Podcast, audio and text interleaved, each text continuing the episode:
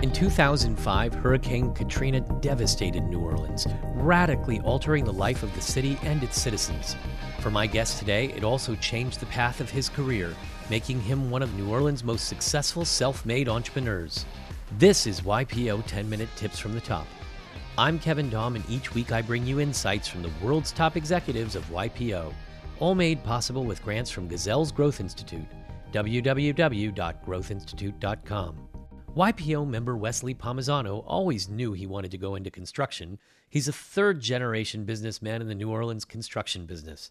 After graduating at the top of his LSU class in just three years, Wes ventured out on his own away from the family construction business and worked for a commercial construction company.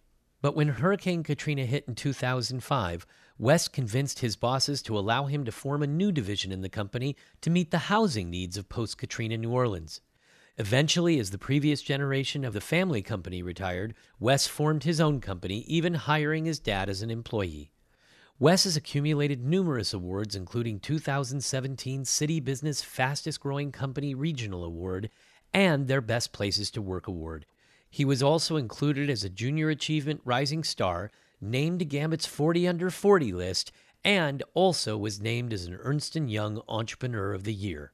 Wes, welcome to the show. Thank you. Yeah, it's great to be here. How did you get into construction? Did you start out just picking up hammer and nails? Yeah, there's a great backstory and a long family legacy in construction here in New Orleans. My grandfather came back from World War II and started the company W.J. Palmisano Contractors in 1950. And so my grandfather ran the company from the 50 through the 80s. And from the 80s through 2013, actually, my dad and my uncle continued to operate that company in 2013, I decided after working and growing up around construction, of course, my entire life, and then pursuing a career in commercial construction here locally with another firm, I decided to go out on my own and try to take the family name and business to another level. And in doing that, I started a new company and a new entity because my dad was in the process of retiring and wanted no part of the risk that I was about to take with my business plan and the way I wanted to grow. So, did your father's company then, has it ceased to exist? No, so the old company was 100% residential. You could almost look at it as overnight. We flipped the switch and started a brand new company that pursued commercial construction. My dad actually retired shortly thereafter and then came to work for us. And so the legacy is there. The family history and me being a third generation entrepreneur in the New Orleans market gives us a longevity and certainly some name recognition but at the same time, what we're operating in today was a startup on April 9th of 2013. What were some of your biggest obstacles that you overcame in being that sort of a startup business? The challenges in building the company all revolve around rapid growth and managing the things that I think are probably typical for most companies that grow rapidly. Number one is always people, and especially in a service oriented industry, finding and building the right team is number one. And that challenge and something that I think is the number one reason for our success in that we've really managed and overcome that obstacle of building the right team and finding the right individuals that buy into and are aligned with our philosophy as a company. So that people oriented thing is the biggest challenge. And of course, beyond that, there are so many project oriented challenges that we face every day. But, you know, a few stand out more than others doing projects that are 40 or 50 million dollars, huge losses. You know, our margins are very low in this business. Many YPO members who step into the companies that their fathers have run for many years, and there's a whole lot that goes around with trying to find their own way.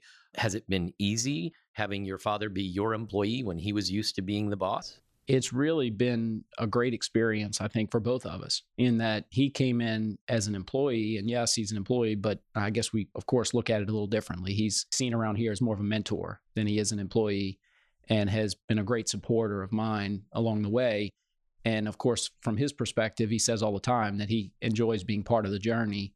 When he turned 70, actually, is when he retired. And so it was time for him to take a step back. And he had worked for actually over 50 years in the industry and the business doing residential construction. So he looks at it obviously that our business being commercial and civil is completely different than the work he was used to. And so in a lot of ways he looks at it somewhat in awe of the scale and size and complexity of the projects we do, the technologies we use. I think we are a little bit of an enigma in our industry There are about 80% of the companies like us that are controlled by the baby boomer generation. And so we are definitely what we feel like the next generation of construction professionals. There's so many things that are different about what we're trying to do in being the innovators in construction here in the local market that have become a tremendous learning experience for him and given him a great opportunity to view what we're doing. You have brothers and sisters? I do. I'm one of six. You're one of six. Where are you in the lineup? I'm fifth out of six. You're fifth. So, typical family business, none of the first four were interested. Even though I'm one of six, I'm the only one that's in the construction industry. And so we all grew up around the business, of course, with my dad being in construction his entire life. Everyone else chose different paths. And, you know, of course, my parents were great in that they encouraged everyone to follow their own path and find a way to find success and happiness for themselves. For myself, I always knew I wanted to be in construction. So it was very clear to me coming out of high school, actually, I tried to go to work for my dad and not go to college, which is another interesting part of my journey and story. And that my dad and uncle were huge influences on my life and pushed me in a big way. Actually, in some cases, threatened some physical violence that if I didn't go to college, they would take care of it for me. and so, uh, of course, I'm very thankful that at that young age, you know, at the time being 18 or so, and so eager to get into the industry and being very passionate about it, I wanted to go to work. And they said, well, you know, go get your degree and then you can always come back if you want to. So, where did you go and what did you get it in? I went to LSU and got a degree in construction management because that's what I knew I wanted to do. And so the construction management degree, it was really interesting that I got there and knew what I wanted to do and wanted to get out and work. So I guess to prove a point to some extent, I ended up finding my way through the program in three years with the point of getting out to work. So I went to work actually for a local commercial construction company here in New Orleans just to go broaden my exposure and horizons and didn't jump immediately into the family business. You know, there's a lot of conversation about how useful a college degree is in being an entrepreneur. And in your particular case, yours was very practically oriented towards the business that you wanted to be in. So now that you've had a chance to both run your own company and be in the construction industry, how much value did you find from the degree itself? I would say, relative to the construction industry, the degree did not provide near the exposure that I gained the three years after I got out of school. You know, being in college for just three years, what I will say is that on the other side of it, I think it was certainly a life changing experience and broadening horizons and changing the way you think. I look at it as more of a, an experience that broadened myself and the way I approach things more than it did give me some practical knowledge about the construction industry or how things work because our industry is so specific and so technical that on the job training is really where the value is. Wes, it's time for the rapid fire questions. Are you ready? Sure. What is your favorite question to ask when you meet someone new? Where are they from? Name three of your personal core values integrity, resilience, and innovation. Who has had the greatest impact on you as a leader? My dad. He taught me the value of hard work, resilience, integrity. I mean, there's so many lessons that I learned from him. And one of our core values for the business is inspired actually by him, and we call it sweep floors. And that's the thought process that no one is above any task. Every individual is willing to do whatever it takes to get the job done. What is your favorite business book? There's so many. I like to characterize it if I can in terms of authors because the authors that have inspired me that I've drawn from in, in building our business are people like Simon Sinek, Jim Collins, Patrick Lencioni. What are you reading right now? 10% Happier by Dan Harris. What is the one leadership trait that brings success? Resourcefulness. What is the one leadership trait that kills success? Attitude, and of course, having the wrong attitude about the situation.